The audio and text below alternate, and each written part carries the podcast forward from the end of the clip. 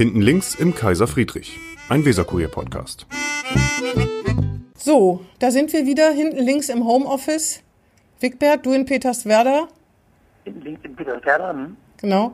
Ich bin hinten links in der Langenstraße und unser Gast, Thomas Röwekamp, CDU-Fraktionschef, sitzt hinten links in wo? In Bremerhaven. Sehr gut. In Bremerhaven, ach so. Das ist bei uns ja auch nicht täglich, dass wir sozusagen eine Schaltung nach Bremerhaven haben. Aber die Leitung ist sehr gut. Ja, die Leitung ist gut. Dass wir die überhaupt hinkriegen, ist schon toll.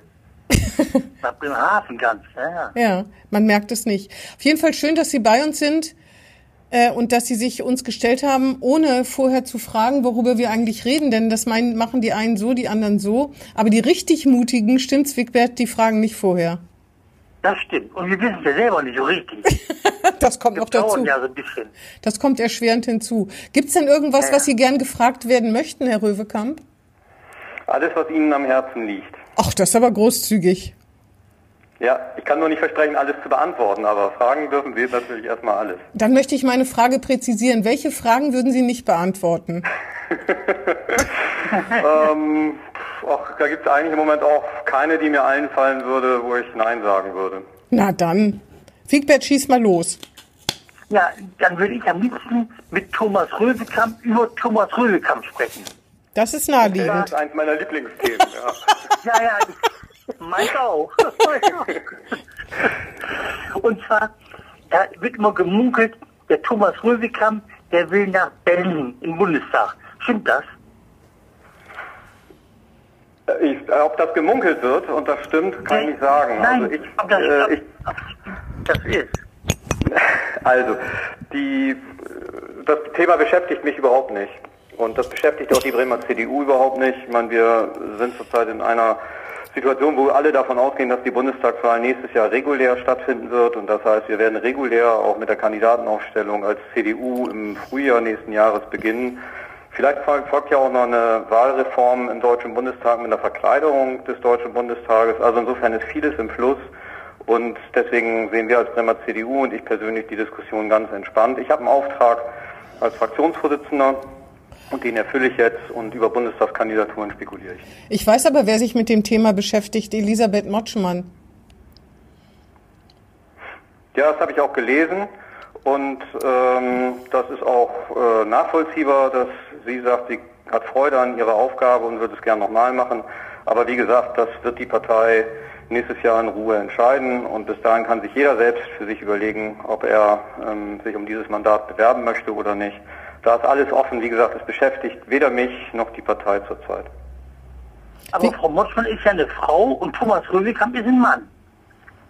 Das ist nach meiner Kenntnis richtig. Danke. Danke. Ja, und Wigbert, wor- worauf willst du hinaus?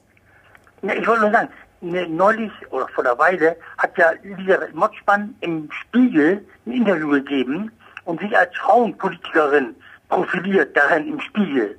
Und das war ja schon allerlei, ne? Das kann Thomas Röwekamp vielleicht nicht. Nee. Also ich kann keine Frau sein, das stimmt. Genau, genau, genau. Aber das Anliegen, was Elisabeth Motschmann jetzt verfolgt, ist, ähm, ist mir auch ein persönliches Anliegen. Da geht es ja um die stärkere Beteiligung von Frauen, nicht nur in der Partei, sondern auch in Mandaten. Und ich kann mich gut erinnern, als ich ähm, Parteivorsitzender der CDU war, da habe ich äh, auf den ersten 20 Listenplätzen ähm, der Partei eine Liste vorgeschlagen, auf der jeder zweite Platz mit einer Frau besetzt war. Ähm, das war damals eine kleine Revolution, war auch nicht ganz leicht, aber ähm, daraus kann man vielleicht auch ersehen, dass ich dem Thema ähm, Verstärkung des Anteils und der Partizipation von Frauen auch in Parlamenten sehr, sehr aufgeschlossen gegenüberstehe. Also wenn das Ihr Anliegen ist, äh, dann ist das ein gemeinsames Anliegen. Das heißt, Sie können das in Berlin auch weiter vertreten. Könnten das in Berlin auch weiter vertreten. Aber das war jetzt Vorgeplänkel. Ich möchte jetzt mal wirklich zu den harten Fakten kommen. Und zwar haben Sie Frau Vogt, unsere Wirtschaftssenator, auf dem Kieker? Den Eindruck hat man jedenfalls. Und ich weiß, dass Twitter ist nicht der Weserkurier, Gott sei Dank. Also wir machen da ja noch ein bisschen mehr, aber man hat schon das Gefühl, dass sie, ich weiß jetzt gar nicht, ob es an ihrer Person oder am Amt oder an der Partei oder an der Amtsführung liegt, aber sie sind nicht zufrieden mit Frau Vogt und manchmal behaken sich sie sich da auch ganz schön, ne? Also nach meiner Erinnerung hat es zwei Auseinandersetzungen zwischen uns gegeben. Ja, immerhin. Die wir, äh, über diese sozialen Medien da ausgetauscht haben, also über den Nachrichtendienst. Das eine liegt ein bisschen länger zurück. Da ging es um die Frage nach dem Wahlausgang in Thüringen. Ähm, da habe ich äh, sozusagen meine große Sorge ähm, äh, veröffentlicht, dass äh, in Thüringen die, äh, ein, keine fehlende Regierbarkeit dadurch her, äh, hergestellt worden ist, dass am linken Rand die Linke und am rechten Rand die AfD praktisch so stark gewählt worden sind, dass ohne die beiden eine Regierungsbeteiligung nicht notwendig, äh, nicht möglich gewesen ist. Darüber hat sich ähm, eine Diskussion entspannt, ähm, ob äh, ich damit die Linken und die AfD gleichgestellt hätte. Das habe ich natürlich nicht, aber ich bleibe dabei. Beide Parteien wollen einen anderen Staat. Sie verfolgen Ziele, die meiner Ansicht nach mit den Grundsätzen unserer Verfassung und äh, unserer liberalen Demokratie nicht vereinbar sind und Deswegen sehe ich auch beide Parteien unverändert in den Parlamenten als Gefahr an, unabhängig davon, wie pragmatisch sich äh, Bodo Ramelow oder Christina Vogt geben. Das war die eine Diskussion. Die zweite war eine sachliche Diskussion.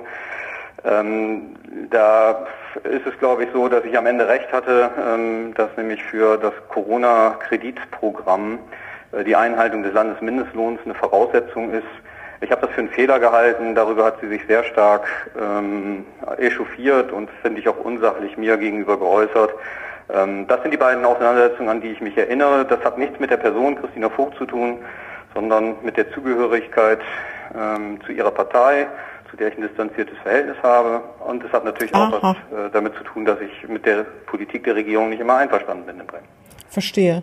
Die Frage ist halt, ob das der richtige Weg ist, sich darüber so äh, darüber kann man sich doch politisch überhaupt nicht verständigen. Das geht einfach in so kurzen Sätzen nicht. Und deswegen ist das eben so, dass es einen Ton annimmt. Ich meine, wir haben nicht darüber berichtet, aber darüber wurde sogar berichtet, wie sie sich da, in welcher Form sozusagen sie sich da miteinander unterhalten. Also sie nennen das Diskussion. Ich würde sagen, das war schon behaken. Warum wählt man denn diesen Weg? Sie können doch einfach zum Telefonhörer greifen. Also die, ähm, ich, ich finde, ich habe mich nicht im Ton vergriffen. Ich habe eine sachliche Kritik an diesem Corona-Kreditprogramm geäußert und ich weiß nicht aus welcher Motivation heraus. Es ist natürlich auch ein sehr anspruchsvolles Amt, das Christina Vogt da inne hat. Sie ein bisschen sich im Ton aus meiner Sicht vergriffen hat, ähm, kann ich nicht beurteilen, müssen Sie sie fragen. Ähm, bei mir ging es um sachliche Kritik und in der Tat ist es so, ich nutze eigentlich äh, dieses Medium Twitter eher sozusagen in der Kommunikation öffentlicher Wertungen und Beurteilungen und Stellungnahmen in kurzen Sätzen ähm, und nicht so sehr für eine, für eine politische Debatte. Dafür ist das äh, Portal wirklich un, ungeeignet, sehe ich aus. Ja.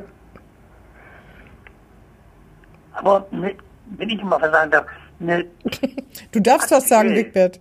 Ja, natürlich. Ja, ja. Aktuell ist natürlich das Krisenmanagement angesagt. Und da ist immer Bovenschulte, Bovenschulte, Bovenschulte und nie Röwe kam, ist das nicht ein bisschen was ein Ohrwurm, dass der Regierungschef immer so im Vordergrund steht? Ja, also ich wäre auch gerne Regierungschef. Und, äh, Was? Dann würde ich es auch in Ordnung finden, dass, dann würde ich es auch in Ordnung finden, dass nur über ihn berichtet wird. Nein, es ist die Zeit der Exekutive, das ist völlig klar. Und es ist ja auch so, ähm, das, was ähm, unser Bürgermeister in Bremen macht, ist äh, ja nicht unabgestimmt, sondern entspricht im Wesentlichen der Absprache äh, zwischen äh, den Ministerpräsidentinnen, Ministerpräsidenten und der Bundesregierung. Und da sind wir als Bremer CDU auch in der Vorabstimmung dieser Konferenzen an den Papierlagen, die da äh, getroffen werden, sehr eng beteiligt. Und deswegen gibt es inhaltlich nicht allzu viele Differenzen, was die Grundsätze dieser Krisenpolitik betrifft. Dass wir an der einen oder anderen Stelle, gerade bei der Umsetzung in Bremen, eine andere Auffassung haben, soll nichts daran ändern, dass wir sagen, das, was die Kanzlerin äh, das, was äh, der Arbeitsminister, das, was der Finanzminister im Bund in den letzten Wochen und Tagen da auf die Beine gestellt haben, halten wir für außerordentlich richtig. Und das ist eine gute Arbeit, die da in der Regierung geleistet worden ist. Und auch die Absprache mit den Ministerpräsidentinnen und Ministerpräsidenten sind bei allen graduellen Unterschieden, finde ich, gut gewesen. Wir sind Deutschland, in Deutschland bisher gut durch diese Krise gekommen. Und da hat Andreas Bovenschulte seinen Anteil dran, wie alle anderen Ministerpräsidenten eben auch. Aber ist es nicht... Michael Schäfer schon als Bürgermeisterin auf dem obersten Ast ist, dann muss doch Thomas Röwekamp erst recht auf dem obersten, obersten Ast sein, weil er gar nicht mehr vorkommt. Also es, ich, für mich besteht Politik nicht darin, irgendwie vorzukommen. Äh, das äh, war mir nie ein Anliegen. Also ähm, mir, mir geht es darum, dass in der Sache die richtigen Entscheidungen getroffen werden. Und daran wirke ich mit. Und deswegen gibt es ja auch Abstimmungen mit uns, also sowohl auf Bundesebene und als auch Andreas Bovenschulte nimmt regelmäßig die Fraktionsvorsitzenden mit äh, in die Abstimmung. Und wenn wir was zu beanstanden haben, machen wir das eins zu eins. Also hier geht es jetzt nicht darum, wer in der Öffentlichkeit ähm, das schönste Gesicht zeigt, sondern hier geht es darum, dass in der Sache die richtigen Entscheidungen getroffen werden. Und wenn die Regierung das macht, dann hat sie uns an ihrer Seite. Und wenn wir Fehler entdecken und sagen, das könnte man anders oder besser machen, dann machen wir das eben auch. Also es geht jetzt nicht um Profi politische Profilierung, sondern es geht darum, dass wir in dieser schwierigen Situation in der Sache die richtigen Entscheidungen treffen. Haben Sie eigentlich schon manchmal gedacht, also das ist die große Frage, ob Sie ganz nicht doch ganz froh sind, dass im Moment der Bürgermeister nicht von den Christdemokraten kommt und äh, Meier Heder heißt, weil die Lage wirklich schwierig ist? Oder glauben Sie, Mist, Schmiss, dass wir nicht doch den Bürgermeister stellen, Meier Heder, ähm, weil die Lage auch einzigartig ist. Ich weiß gar nicht, was schlimmer ist. Ähm, die Lage ist schwierig, es werden mordsmäßig Schulden aufgebaut werden. Eigentlich müssten Sie doch ganz froh sein, nicht in Regierungsverantwortung zu sein. Oder ist es aus Ihrer Sicht eher eine Chance, die man hätte ergreifen können? Naja, jeder, der bei Wahlen antritt, will regieren. Das ist doch normal. Ja, aber diese Lage ist doch besonders schwierig. Also ja. Ja. Aber, aber man kann ja nicht sagen, ich will das Land nur in guten Zeiten regieren. Also wer, wer politische Verantwortung übernehmen will, ja, das, das ist aber alles Theorie. Zeiten da sein. Und ich bin kein Anhänger von solchen St Strategiespielen. Also vielleicht ist das auch so ein Punkt, der, der, mich in der persönlichen Kritik ganz oft trifft. Also mir geht es ehrlicherweise nie so sehr darum, darüber nachzudenken, wovon habe ich jetzt einen politischen Vorteil, sondern mir geht es immer darum, äh, was ist eigentlich die richtige Entscheidung? Wie werden äh, Sachverhalte äh, politisch richtig begleitet und am Ende auch vernünftig entschieden? Aber und das sagen Sie doch man, alle. Kann man streiten und unterschiedliche Auffassungen sein. Aber jetzt also darüber nachzudenken, ob es richtig wäre, dass wir dabei sind oder ob es besser ist, wenn wir nicht dabei sind, das beschäftigt mich überhaupt nicht. Ich wäre gerne dabei dabei. Ich finde, die Bremer CDU ist stärkste Fraktion und wir hätten den Bürgermeister stellen können. Das wäre eine schwierige Aufgabe gewesen, aber ich bin mir sicher, auch der Aufgabe wären wir, wären wir gewachsen gewesen. Genauso gut wie jemand, der ein paar Jahre in Weihe Bürgermeister gewesen ist, hätten wir mit unserer Erfahrung auch äh, das Land Bremen durch diese Krise sehr gut führen können. Aber das, was Sie sagen, das sagen Sie doch alle. Das sagen alle Politiker. Alle Politiker sagen, erst kommt das Land, dann kommt die Partei und dann kommt ganz lange nichts und dann komme ich. Das sollen wir Ihnen glauben? Sie sollen mir glauben, dass die CDU auf jeden Fall regieren will. ja, das, das brauchen Sie, das brauchen Sie mir nicht, das brauchen Sie mir nicht zu beteuern. Ja, das wissen wir ja, das wissen wir ja. Wie, was wär, wo wären Sie eigentlich, wenn Herr Meyer-Heder Bürgermeister wäre? Weiß ich nicht, was, wo wären Sie, wenn Sie nicht Journalistin geworden wäre, sondern geworden wären, sondern Juristin? Also ich glaube, es ist eine theoretische Dann wäre ich wahrscheinlich in der CDU. da können Sie heute, Sie werden sich einladen, Sie können auch heute die. Thema. Nein, also das ist Kriegsgeschichte. Äh, wir haben keine Posten verteilt.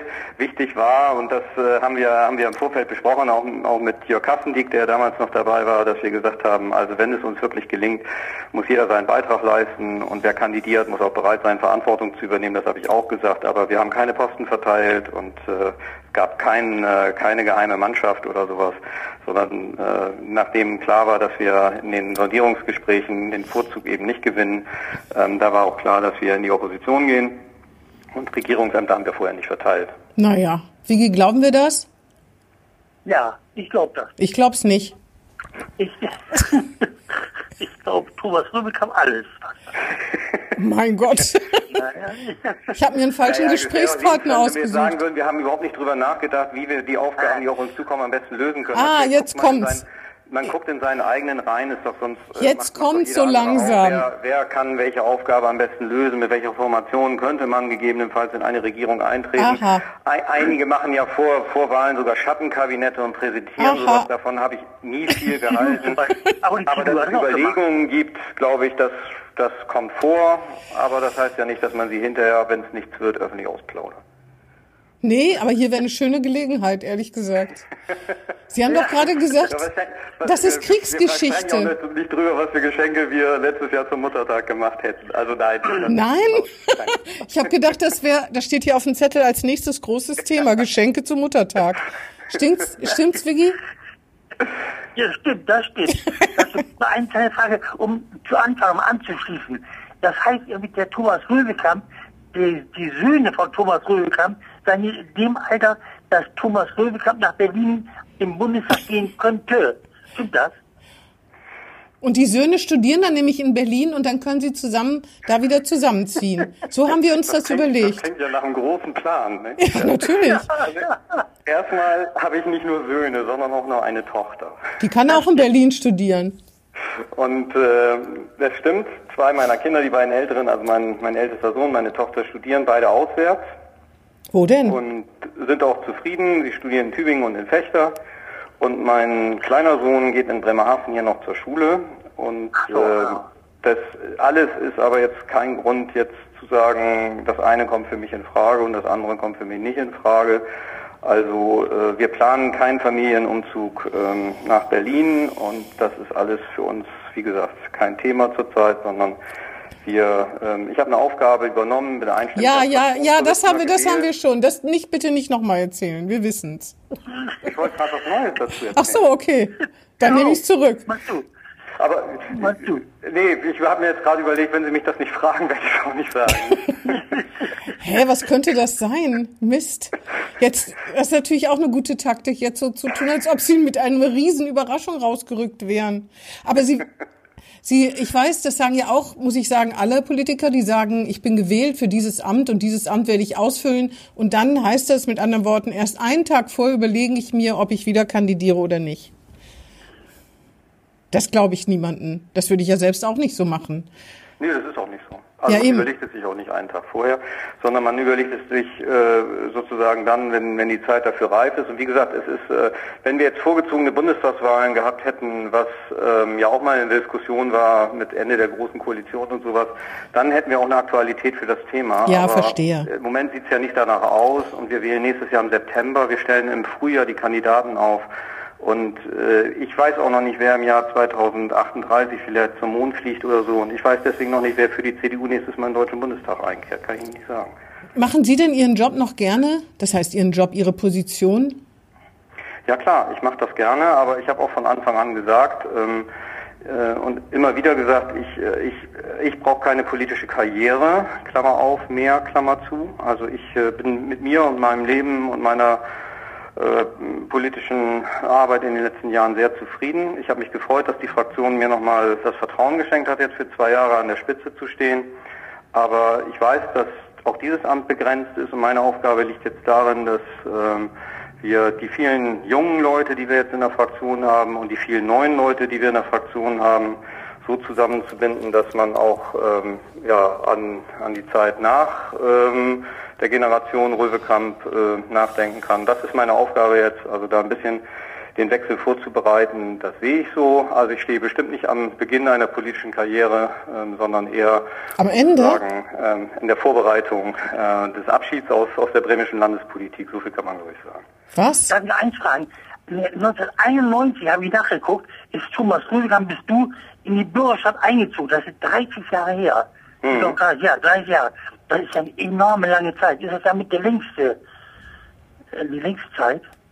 Ja, genau. Ich bin, glaube ich, der dienstälteste Abgeordnete mittlerweile. Ja, Das waren in der letzten Legislaturperiode waren noch äh, Christian Weber und Jörg Kastendick vor mir und jetzt bin ich der dienstälteste und das spielt natürlich auch eine Rolle. Nur habe ich Herr Ravens, Herr Ravens war doch noch der, der am meisten genau, Jahre auf dem Puckel war auch noch Genau. dabei, richtig. Und, äh, Genau, genau. ja, jetzt bin ich, ich bin auch der dienstälteste Fraktionsvorsitzende der CDU ähm, im Kreise meiner meiner Kollegen auf Bundesebene. Echt? Das ist ja enorm. Abschied zu nehmen. Zeit Abschied zu nehmen. Ja, nicht? Was hast, du jetzt gesagt, Wigbert? Also es ist auf jeden Fall so, dass man, ich, das habe ich ja gesagt, man das, man blickt natürlich zurück und äh, beim letzten Mal habe ich für die Bürgerschaft nochmal kandidiert und wenn wir regiert hätten, hätte ich auch gerne gemacht, aber jetzt äh, hätte ich, äh, hätte ich auch gerne noch weiter mitgewirkt. Jetzt ist es so, dass Carsten Meyer-Heder und äh, Frank Imhoff und ich uns verabredet haben zu sagen, wir machen alle zusammen weiter, nach, nachdem wir diesen kleinen Knick hatten und nicht in die Regierungsbeteiligung gekommen sind. Und da habe ich mich bereit erklärt, das nochmal zu machen. Ich mache das mit, mit Leidenschaft, also es spricht mir auch keiner ab, dass ich das nicht engagiert mache. Aber klar ist, ähm, dieses, dieses Mandat, was ich zurzeit ausübe, ist endlich. Aha. Und 2023 ist Schluss. Also für die Bürgerschaft ist für mich, also für, als Landtagsabgeordneter werde ich definitiv nicht, bis, nicht, das, nicht für die nächste Legislaturperiode kandidieren. Mhm. Ach so, also. Das ist interessant, ja. weil viele Leute sagen ja, ähm, es, mein Tag und meine Nacht haben 24 Stunden und die von Herrn Röwekamp 34 ungefähr, weil sie ja arbeiten in ihrer Kanzlei als Notar und als Rechtsanwalt, weil sie Fraktionsvorsitzender sind. Sie laufen Marathon oder so, ne? Oder bereiten sich gelegentlich auf Marathonläufe vor und Sie haben eine Familie. Haben Sie eigentlich noch mehr Hobbys außer Laufen? Wahrscheinlich. Ja, ich, lese auch, ich, ich, lese auch sehr gerne und ich reise auch sehr gerne. Also, aber eins ist völlig klar, ähm, in den letzten Jahren war, war meine Arbeit hoch verdichtet. Also gerade so dadurch, dass ich äh, neben dem der Aufgabe in der Politik auch immer Wert darauf gelegt habe, mir meine Unabhängigkeit durch, äh, durch meinen Beruf zu bewahren. Das ist mir auch gut gelungen. Ich habe auch gut eingespielte Teams, anders ginge das nicht. Aber es ist schon so, dass man natürlich jetzt, ähm, äh, also da war ehrlicherweise der, der sich jetzt jährende, jährende Todestag von Jörg Kastendick für mich auch ein ganz einschneidendes Erlebnis. Der hat auch immer im Hochgeschwindigkeitszug gelebt, genau wie ich. Mhm. Und ähm, da habe ich nochmal so vor Augen geführt bekommen, ähm, dass das auch alles ganz schnell sich ändern kann. Und das war auch sicherlich so einer der Punkte, wo ich für mich eine Entscheidung getroffen habe, zu sagen, nee, also die, du willst das nicht bis 70 machen äh, mit diesen beiden äh, Vollzeitjobs. Ähm, also jetzt unabhängig mal davon, ob man dann eigentlich noch der Richtige ist und immer noch die, den Esprit mitbringt und die neuen Ideen oder ob man nicht doch immer schon nur noch in alten Gewässern fährt. Aber so auch von der inneren Einstellung her weiß ich, dass es im Leben wichtigere, wichtigere Dinge gibt als, als Karriere. Und äh, das ist schon, schon auch eine kleine Wesensänderung gewesen, die sich da so in den letzten Monaten bei mir vollzogen hat. Aber Sie sind doch auch eine Rampensau. Ich meine, man geht doch nie in die Politik und wird nicht Fraktionsvorsitzender, wenn man nicht auch die Aufmerksamkeit auf sich also das zumindest einem behagt, wenn die Aufmerksamkeit auf einem liegt. Und viele sagen ja, Politik macht süchtig. Es gibt ja viele Politiker, die nicht aufhören konnten oder wo man denkt, Vielleicht hätten sie etwas früher aufhören sollen oder auf jeden Fall gibt's dieses Geschäft kann ja auch was mit einem machen. Sind Sie denn dafür sozusagen dagegen abgehärtet? Also ja, also ich meine, die, die, auf der einen Seite ist es so, ähm, zu, zu einer politischen Laufbahn gehört immer auch eine Eitelkeit. Also, aber ich glaube, das ist auch, auch menschlich. Also ich lese lieber gute Sachen über mich in der Zeitung als schlechte. Ja, aber Sie lesen was über sich und Sie drängen natürlich auch, ja, Sie laden zu Pressekonferenzen aber, ähm, ein, Sie, ja, ja. Aber es ist nicht so, sage ich mal, dass ich jetzt Wert drauf lege, äh, jeden Tag jetzt zu sagen, jetzt äh, muss ich äh, aber was über mich in der Zeitung lesen. Und da ist auch ganz, ganz oft sowas dabei, dass ich denke, wenn ich also im Berliner, Berliner Politikbetrieb unterwegs bin, was ich ja auch gelegentlich bin, weil ich da auch noch gut vernetzt und verdrahtet bin. Hallo? Ja. Hallo, so. ja, ja, ja. Ja, ja, ich dachte, die, die Leitung wäre schlecht. Also da, da habe ich ganz viel so die, Aufmer die Aufmerksamkeit auf, äh, auf das, was tagtäglich in den Medien über einen oder über andere berichtet wird. Mir ist das ehrlich, ich weiß, dass das zu der Aufgabe dazugehört, aber ich richte mich nicht danach. Ich finde das Schlimmste, was die CDU mal verfolgt hat, war so die, die Politik der asymmetrischen Demobilisierung. Also da war, war die Strategie der CDU, wir versuchen möglichst wenig Angriffsfläche für politische Gegner zu finden, weil das nur seine Anhänger mobilisiert. Das hat dazu geführt, dass wir, dazu geführt, dass wir am Ende unsere eigenen Anhänger bei der Bundestagswahl demobilisiert haben. Und ich finde, Politik muss immer darauf ausgerichtet sein, Menschen durch eine empathische Debatte, durch das Betonen auch von Unterschieden, durch, durch Leidenschaft auch zu begeistern. Und deswegen äh, kann man mal gewinnen, und aber es gehört auch das Verlieren dazu, auch die öffentliche Debatte zu verlieren und sich nur immer danach auszurichten, ob und wie ich am nächsten Tag in der Zeitung stehe, ehrlicherweise, das ist für mich nicht die politische Richtung. Nee, nee, das stimmt. Ich meine aber auch nicht, dass Sie ein Wendehals sind, der seinen Mantel nach dem Wind hängt, um gut in der Presse dazustehen, sondern dass man überhaupt in der Presse stehen will, kann, ja, so. muss, ja. auch negativ, ne? Zum Beispiel die Sache, als mhm. Sie Innensenator waren und dieser mutmaßliche Dealer oder Dealer, ich weiß das gar nicht mehr genau, ertrunken ist, da zum Beispiel kann ich mir vorstellen, dass das ja nicht so schön war. Nee, es gab, es gab auch ganz andere Zeiten, die nicht schön waren, wo man. Äh, Ach ja, stimmt. Ich habe ganz vergessen. Da war ja noch, war ja noch ein kleiner Streit in der CDU. Da sehen ja, Sie genau, mal. Wo man wirklich am nächsten Morgen mit Sorge äh, die, die, die Zeitung aufgeschlagen hat. Also das, ja, das gibt es auch und das ist auch unangenehm und es, wie gesagt, es gibt gute und schlechte Tage, aber es ist nicht so, dass ähm, dass ich finde, also das gehört zum Leben dazu, äh, zum politischen Leben, dass man öffentliche Aufmerksamkeit hat. Aber die Frage nach der öffentlichen Aufmerksamkeit sollte die politischen Inhalte meiner Ansicht nach eben gerade nicht bestimmen. Ja, aber das ist ja auch so ein frommer, das, das sagen, also jeden dem Politiker, den man fragen würde, würde auch beteuern, das ist so. Und dann lassen sie sich mit Home Stories in der Bildzeitung abbilden, wie sie, weiß ich nicht, ihre, oder wie Carsten Sieling, der mit seiner Frau auf, wo war das? In der Toskana, Wigbert, du wusstest das doch neulich, mit der, mit seiner Frau in die Toskana in Urlaub fährt. Ja, Waren Sie, war das bei Ihnen, haben Sie auch schon mal eine Home Story zugelassen? ich, ich, also ich bin mal ähm, gelaufen von zu Hause aus mit einem Reporter des Weserkuriers auf meiner Lieblingslaufstrecke hier in Bremerhaven. Tatsächlich? Ja, mit Jürgen Hinrichs damals. Hat in Strömen gegossen, da kann ich mich noch dran erinnern. Das ist ja keine Ähm, Home Story.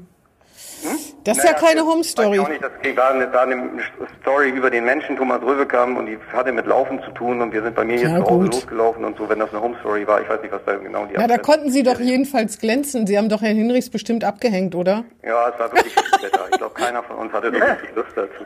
Aber die, ähm, die, die, ich, ich glaube, dass natürlich hat, hat die Öffentlichkeit, haben die Menschen auch ein Interesse an dem Mensch Politiker. Das ist übrigens etwas, was mir immer sehr schwer gefallen ist. Ich habe eigentlich mein Privatleben immer weitgehend abgeschottet von der ähm, äh, von der politischen Aufgabenwahrnehmung. Gerade als ich als ich auch ähm, Innensenator war, habe ich in der Regel weder Frau noch Familie irgendwie bei öffentlichen Terminen oder sowas präsentiert oder mitgenommen. Ähm, ich glaube, das richtig auszuloten ist, ist, ist ganz schwierig. Die Kanzlerin macht es ja genauso. Sie äh, macht im Prinzip äh, nichts äh, außer ihren jährlichen Tirolurlaub irgendwie äh, von privaten Dingen öffentlich. Ähm, andere machen es in ganz anderer Weise bis hin äh, zur Diskussion über ihre Krankheiten und äh, Beziehungen oder sowas, äh, dass die das öffentlich machen. Ich glaube, es ist ganz schwer, da den richtigen Weg zu finden, auf der einen Seite ein berechtigtes öffentliches Interesse an dem Menschen, der Politik macht, zu befriedigen und auf der anderen Seite sich seine Privatsphäre zu, zu bewahren. Ich glaube, ich habe da ein richtiges, richtiges, ähm, ähm, richtiges äh, Verhältnis zueinander gefunden und fühle mich auf jeden Fall wohl damit.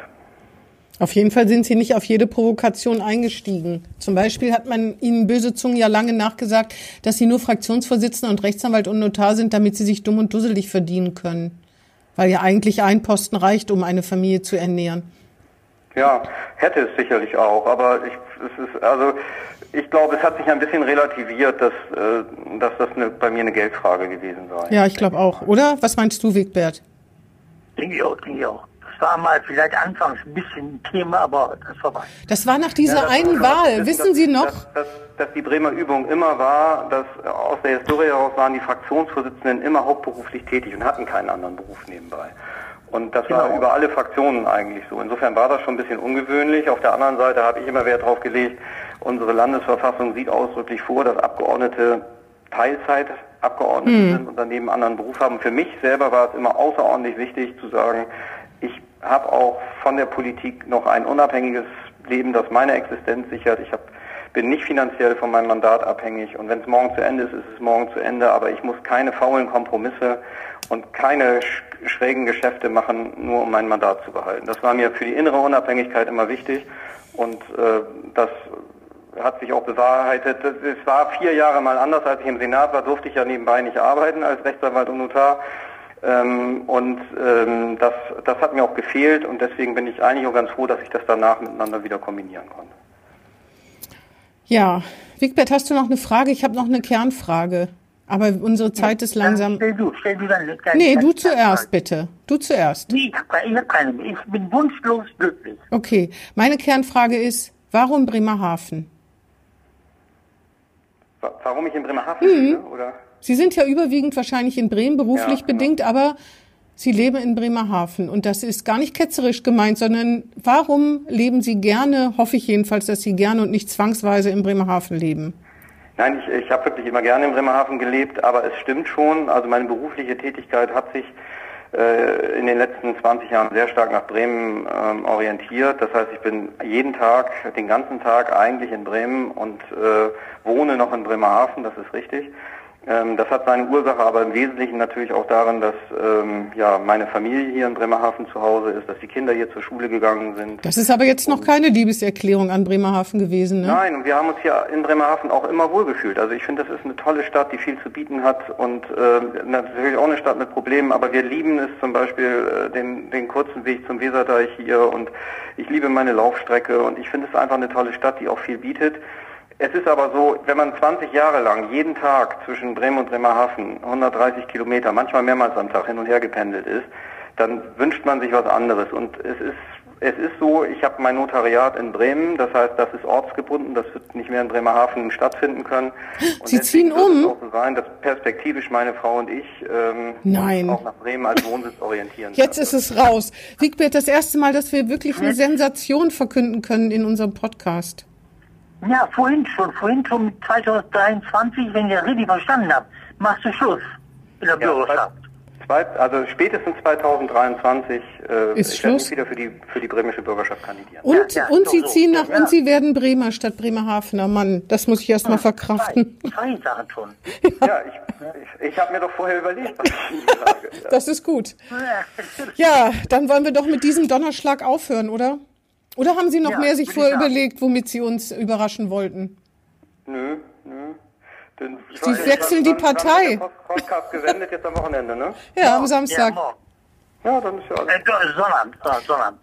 Sie könnten noch aus der CDU austreten. Sie könnten noch in eine Nee, andere nee, Partei. Ich, Nee, ich kann auch so viel sagen, bis Sonnabend werde ich nicht mehr umziehen. Gut, immerhin. Gut. Also, Ja, dann bedanken wir uns Okay. vielmals, oder Wigbert? ich danke auch. Ja, ich danke auch. Vielen Dank, Ja, Herr. Röwekamp. Aber bis Sie äh, aufhören und bis Sie nach Bremen ziehen, machen wir vielleicht nochmal zusammen Podcast wirklich hinten links im Kaiser Friedrich. Oder? Ja, können, können wir gerne machen. Es ist ja noch viel Zeit. Ja, und da ist die Tonqualität, für die ich mich an dieser Stelle noch einmal entschuldigen möchte, ist die Tonqualität auch ein bisschen besser. Waren, waren Sie auch schon öfter im Kaiser Friedrich? Ich bin da ehrlicherweise, wenn ich mich richtig erinnere, nach zwei Junggesellenabschieden mal gelandet.